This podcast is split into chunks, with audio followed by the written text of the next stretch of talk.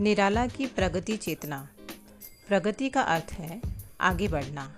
जो साहित्य आगे बढ़ने में विश्वास रखता है, जीवन को आगे बढ़ाने में सहायक होता है, उसे प्रगतिशील साहित्य कह सकते हैं।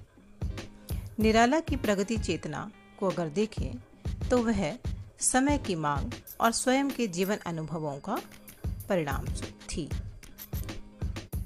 निराला के लिए प्रगतिशीलता का अर्थ है सामान्य की प्रतिष्ठा अथवा उपेक्षित का उन्नयन, जो उनके काव्य और गद्य, साहित्य दोनों में ही वर्णित हुआ है।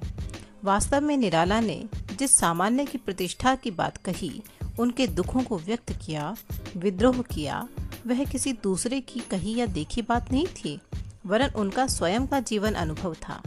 निराला स्वयं उस उपेक्षित, अपमानित व शोषित जनमानस के प्रतीक थे, इसीलिए उसकी पीड़ा, उसके निराश्य, उसकी भोली भाली उत्कट आस्था और समय आने पर उसके विराट जागरण को उन्होंने इतनी गहराई से वाणी दी है। वे परिमल की भूमिका में लिखते हैं, छायावाद में अभी कर्म की अविराम धारा बहनी शुरू नहीं हुई है। यूँ तो निराला की प्रगतिवादी चेतना विधवा भिक्षुक दीन स्वप्न स्मृति में भी दर्शनीय है। तथापि विशुद्ध और पूर्ण वेग रूप में यह उनकी परवर्ती रचनाओं कुकुरमुत्ता बेला में प्रकट हुई है। कुकुरमुत्ता वह तोड़, तोड़ती पत्थर राजे ने रखवाली की महंगू महँगा रहा।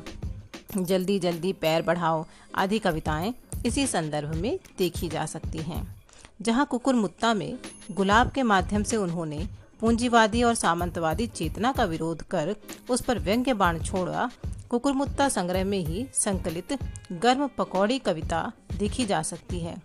यहाँ निराला ने बड़े ही हल्के फुल्के मजाकिया ढंग से ब्राह्मणत्व का मज़ाक तथा जन साधारण की पहचान और उससे मिलने वाले संताप और एकाकीपन की अनुभूति की है। तो जल्दी जल्दी पैर बढ़ाओ कविता में सामान्य जन की बात कही है।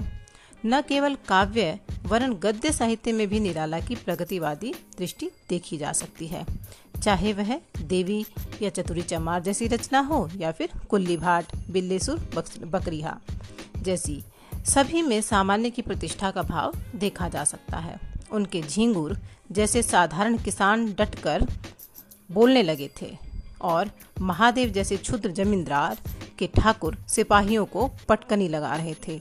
बिल्लेसुर अपना संपूर्ण जीवन अपनी शर्तों पर जीता है, जिसके जीवन जीने की एकमय शर्त है कठोर परिश्रम।